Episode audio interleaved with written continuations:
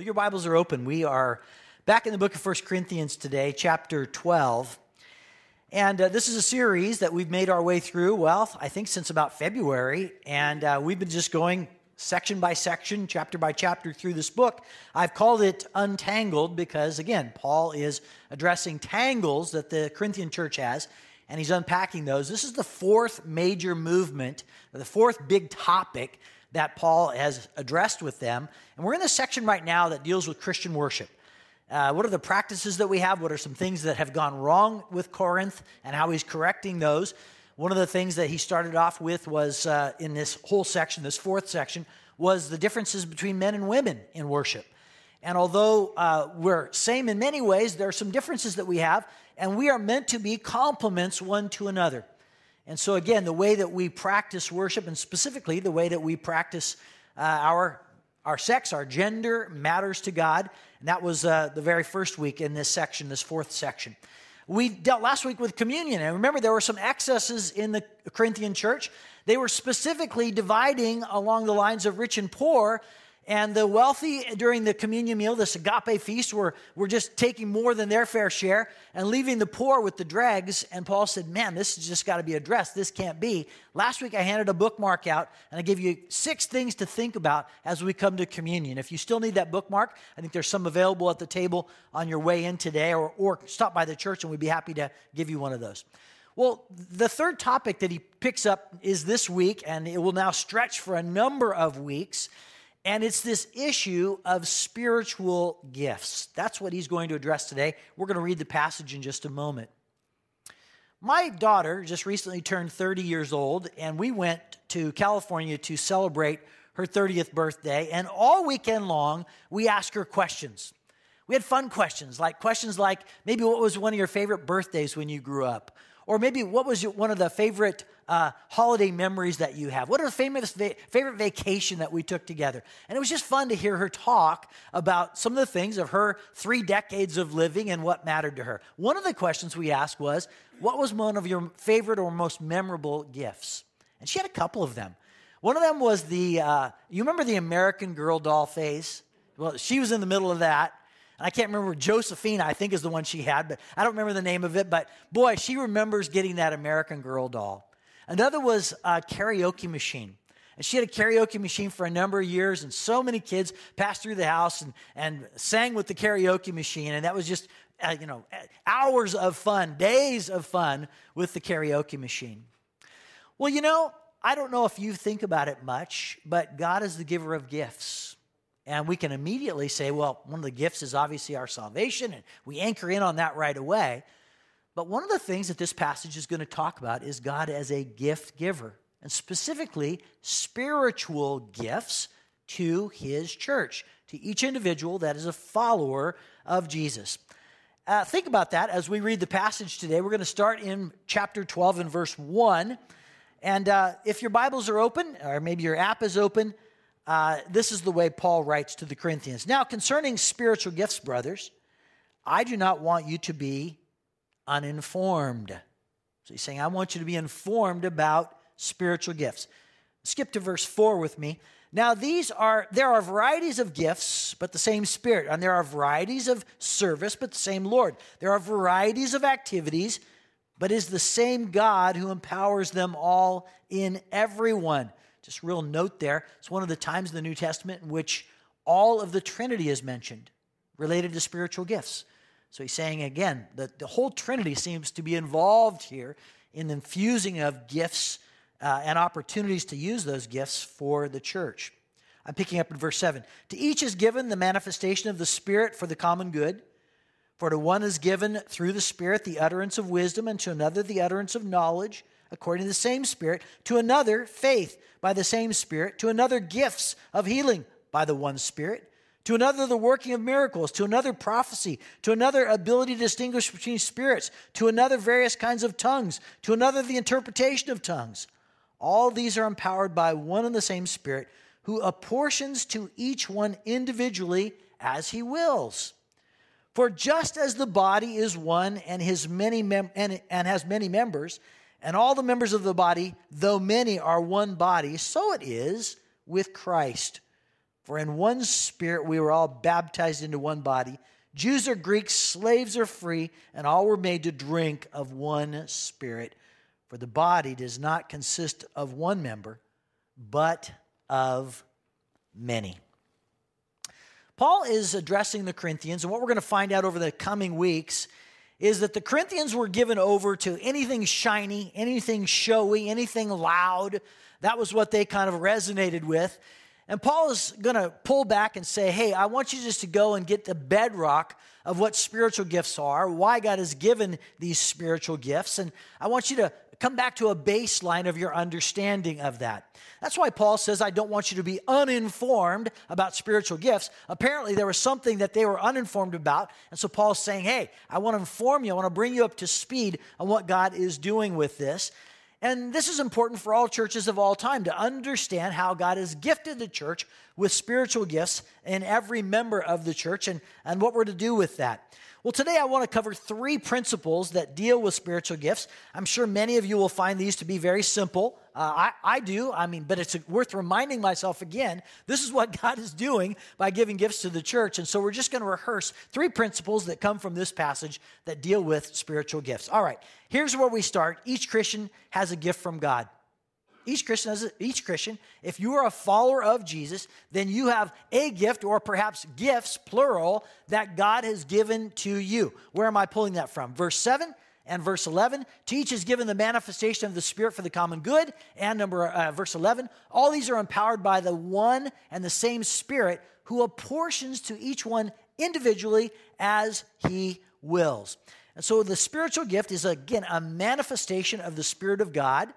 It's, uh, what do we mean by that? Well, we mean it's an ability or an empowerment or an office, could be any of those that are given to you in order that you would serve others.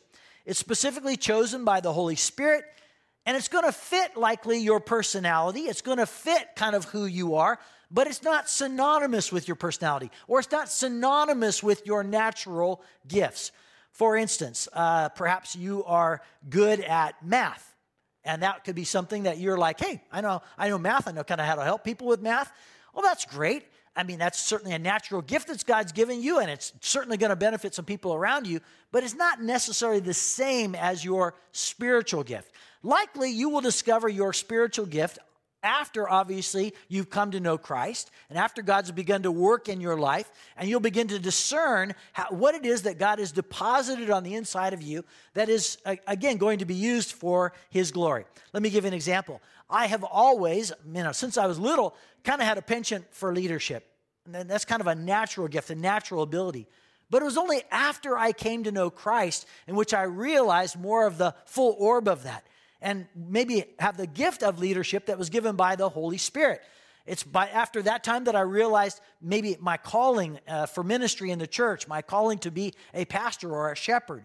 And so all of those are again after I came to know Christ that those were manifested. It matches good with my natural some of my natural penchants or abilities, but it's not synonymous with those. And so again, you have been given gifts from God You've been given those probably that complement who you are, your personality, your, your, your general direction of life. They're probably not working in opposition, but those spiritual gifts are something that are a gift from God to you. So just what are those gifts? If we're talking about, you know, God giving those gifts, what are some of those gifts? Starting in verse 8, Paul lists the spiritual gifts that he at least talks about with the Corinthians. And I'm here to tell you there are actually four lists of spiritual gifts in the Bible. Here they are 1 Corinthians 12, the passage we're reading right now, is one of those lists. And by the way, there's more of the gifts that he lists at the end of this chapter. Romans chapter 12 is another list, 1 Peter 4 is another list, and Ephesians chapter 4 is another list. And here's what I'm, I want you to hear about those lists there is much overlap. And so you can read those lists and say, Ooh, I see that overlapping here but they're not synonymous or they're not they're not exact. And so, you know, what is God doing here? Why, why don't we have identical lists? And that would be a good question to ask. I think that it's for this reason. And this is uh, verse 4, if uh, we'd have that up. Now, there are varieties of gifts, but the same Spirit. There are varieties of service, but the same Lord. There are varieties of activities, but it's the same God who empowers them all in everyone. And you notice that I've highlighted that word varieties. There, there, there are many gifts that God gives, but even more, the way that we would go about exercising those gifts. None of us are going to exercise the gift that God gives us, even in the same way, just because we are we're so unique. God's fingerprint is upon us for that. But we're going to do that in very, very different ways. And so I think what's more important here than exactly what are the spiritual gifts, what's that list, you know, how can we just decipher this, is understanding the great, the great cornucopia of, of gifts that God has handed out and how bountiful it is and how, how good it is. Now, if I was pressed to make any kind of a distinction about spiritual gifts, these would be my two categories. They're speaking gifts, they're serving gifts. And I think if you look at those spiritual gifts, you'll find out they largely fall into one of those two categories speaking gifts, serving gifts. In fact, 1 Peter 4 even kind of says it that way. And there's not one gift that's better. There's not, if you, if you have a speaking gift, it's not better than a serving gift. If you have a serving gift, it's not better than a speaking gift. The church needs both of those. And so, again, the church is not full without the operation of both of those. Here's what I want you to hear as we're starting off as a grace from God, you've been given a special ability, or you've been given perhaps an office in the church. And that is for God's glory. And there's going to be some special purpose of why He's given that to you. And that's the next principle. The next principle is gifts build up others. Gifts build up others. I'm still in verse 7. To each is given the manifestation of the Spirit. Here it is. What's the purpose? For the common good. For the common good. That is why you have been given a gift, is for the betterment of others, for the overall health of the church, for the common good. You've been given uh, this spiritual gift in order that you might build up others, that you might strengthen the faith of others. There could be somebody that is in trouble that is experiencing some level of pain or their faith is being stretched or challenged in some way. And you may be the one to step in and help to maintain the faith of that individual in the midst of life storms. If there's anybody around you that is being threatened in some way, you might take stock. Is there some ability that I have to help that person right now? James mentioned this, but I even had this as, as my thought this week, is that we saw the body of Christ in action without any request, without any phone call, would you come help? People start showing up. And in the midst of, again, a very trying day for our brother, people start pitching in and going, you know what? We're going to help you clean up this mess. We're going to get that loaded on a flatbed truck. We're going to get that delivered to the dump. And I'm, I'm here to tell you, I just watched all of that happen, and it was just a beautiful, beautiful uh, uh, ballet that played out in front of my eyes. And that's the way that God has gifted the church. He's gifted the church in order that you might use your gift for someone else. Our gifts are not to hoard, our gifts are not for us. Much like other gifts that we have, we're the only ones to use it. That's not spiritual gifts. Spiritual gifts are meant to be used in the lives of other people. Now, we can become very fixated on exactly what are the spiritual gifts, which one do I have? And again, there's something more important than that. There's something more important than being able to label your gift, and it's having a desire or a, a, an attitude of help. So, much more important than saying, well, what is my spiritual gift? Is it prophecy or teaching or wisdom or healing or mercy or administration? You know, I got to label my right one. You know, don't go running around to do that because, again, if you think of spiritual gifts as the ability to strengthen somebody else, you see somebody in need, you come to help. You may have just discovered one of the ways that God has gifted you in the Spirit is that it's just kind of something that's naturally now pouring out where you say, Hey, I think I can do that. I'm willing to go and help. Maybe you know somebody who needs encouragement. Is that something you could do? Could you encourage them? Maybe you uh, see part of the church building here that needs some attention, something that needs to be fixed or something that needs to be cleaned. Is that something that you could do? Maybe you know some babies that need to be held in the nursery, or maybe you know uh, some preparation that's needed for an event. Is that something you can do? Your gift is meant to help others. That is why we all have spiritual gifts. And our spiritual gifts might sometimes be compared to other things in life. The comparison I read this week that I really liked was the comparison of spiritual gifts to uh, aircraft carriers versus tugboats. Aircraft carriers versus tugboats. I have a photograph here I want to show you of an aircraft carrier and some tugboats that are operating. And I'm uh, using a story that comes from Andy Crouch, an author and pastor. I, I like uh, Andy's writing a lot.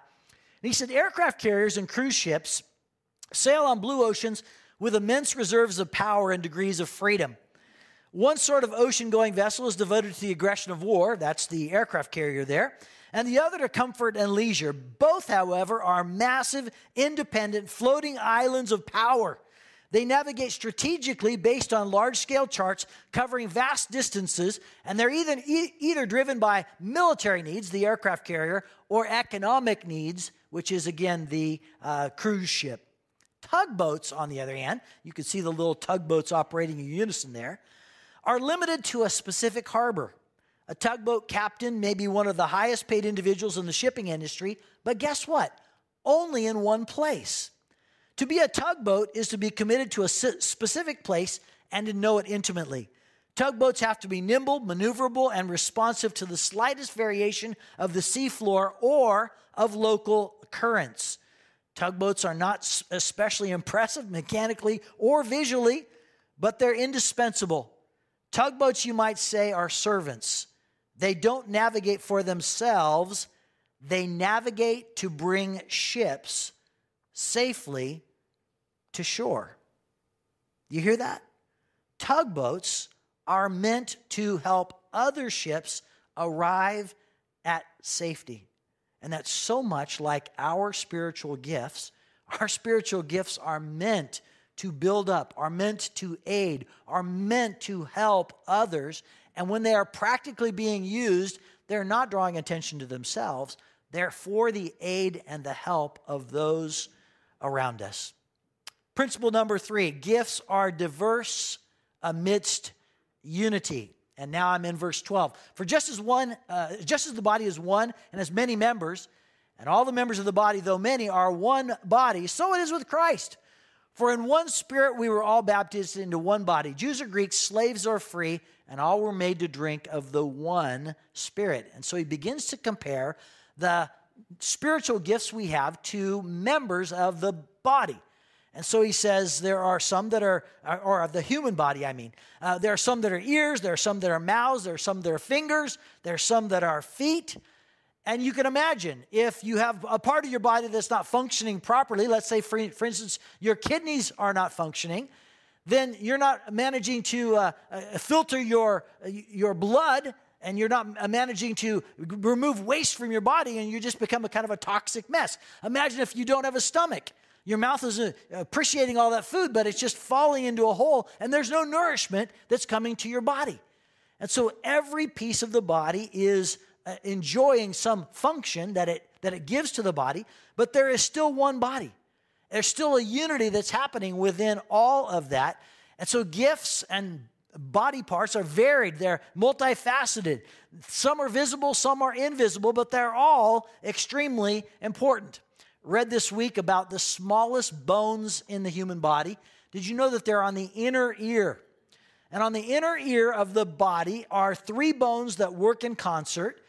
Uh, they're known scientifically as the malleus, the incus, and the stapes, but they're also known by their common names. You might re- remember this from biology. It's the hammer, the anvil, and the stirrup. Those are the three bones that are in the inner ear that work in concert. The hammer is arranged so that it has one end that's attached to the eardrum.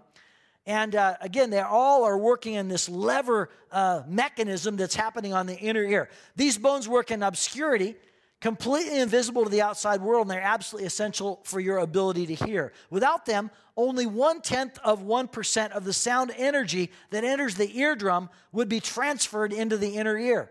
But because God has arranged these tiny parts in such a way that maximizes their leverage, they produce a sonic effect far beyond their tiny size.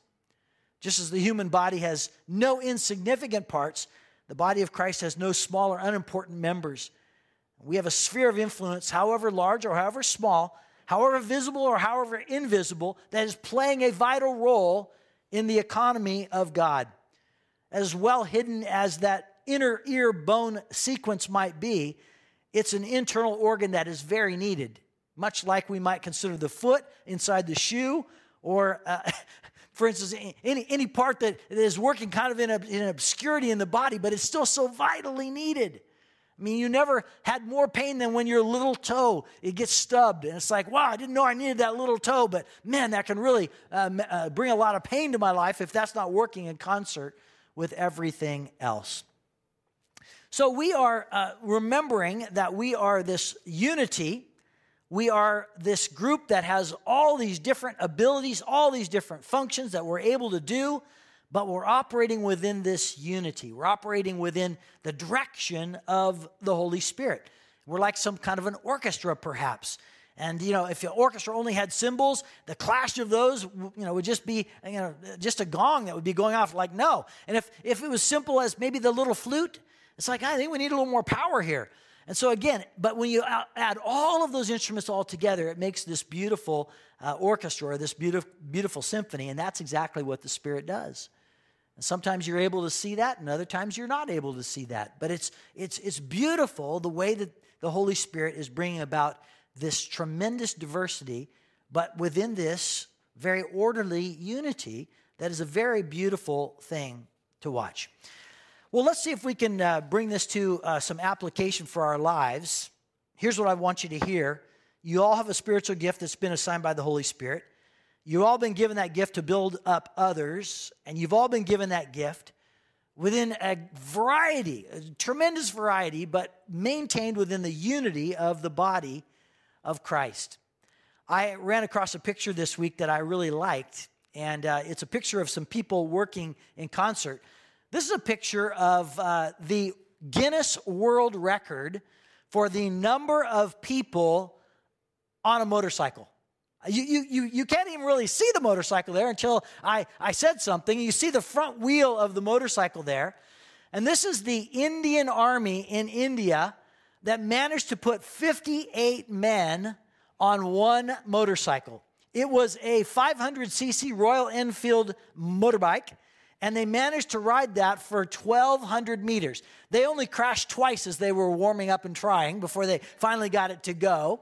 You can see the guy behind right there, oh, this driving it, by the way. His head is kind of above everybody else, and he's got a GoPro on his head. I'd love to see the GoPro of that. Wouldn't that be cool? These guys are managed to work in concert in such a way that all of their weight was distributed properly. They kind of built a special little platform there that they got to stand on. But all of them were in, in around this motorbike in just such a way that it could navigate uh, this 1,200 meter course and, and set the world record. The Holy Spirit is doing this tremendous coordination drill with all of us. He's always working, He's always making sure that, that you have a gift and role to play, that your role is helping this person over here, and this person over here is helping that person over there. And He's doing this work. And again, many times we're not even aware of the way that the Spirit is working. We, we may not even find out until we get to heaven that, the, man, the tremendous impact that, that my role made to the, the body of Christ. There's no job too big, no job too small. It's as small as perhaps greeting somebody and saying hello. And, you know, again, there are organized ways to do that in the church. Maybe you're holding a baby. Maybe you're a tech person that's helping us make sure that this service can be seen by individuals at home. And it could be, again, that the Spirit is tapping on you to say, uh, there's an individual in your life. Maybe it's some family member. Maybe it's a co coworker. Maybe it's somebody that's a friend. They just need help. Are you able to give that? Use your spiritual gift towards that end. Your calling is to use your spiritual gift to build up others, and the health of the church depends on it. Let's pray. Father, we Thank you for your gift, gifts, plural, uh, that are given through your Holy Spirit to the church. And it is so representative, Lord, of you. All of your abilities are used for the benefit of those who follow you. Thank you for that. And we want ours to be the same. These are not gifts that we hoard, they're not gifts that we uh, use for our glory, they're gifts that we use for yours and for the aid and help of others. Today, Lord, would you just make us aware of who needs help and give us a willingness on the inside to say yes to that? We will thank you for that. Lord, thank you that you've given all the gifts to CCF that she needs to fully function. It's a matter of us just recognizing those and putting those to good use, and your church is built. Thank you for that. Thank you for today. We pray in Christ's name. Amen.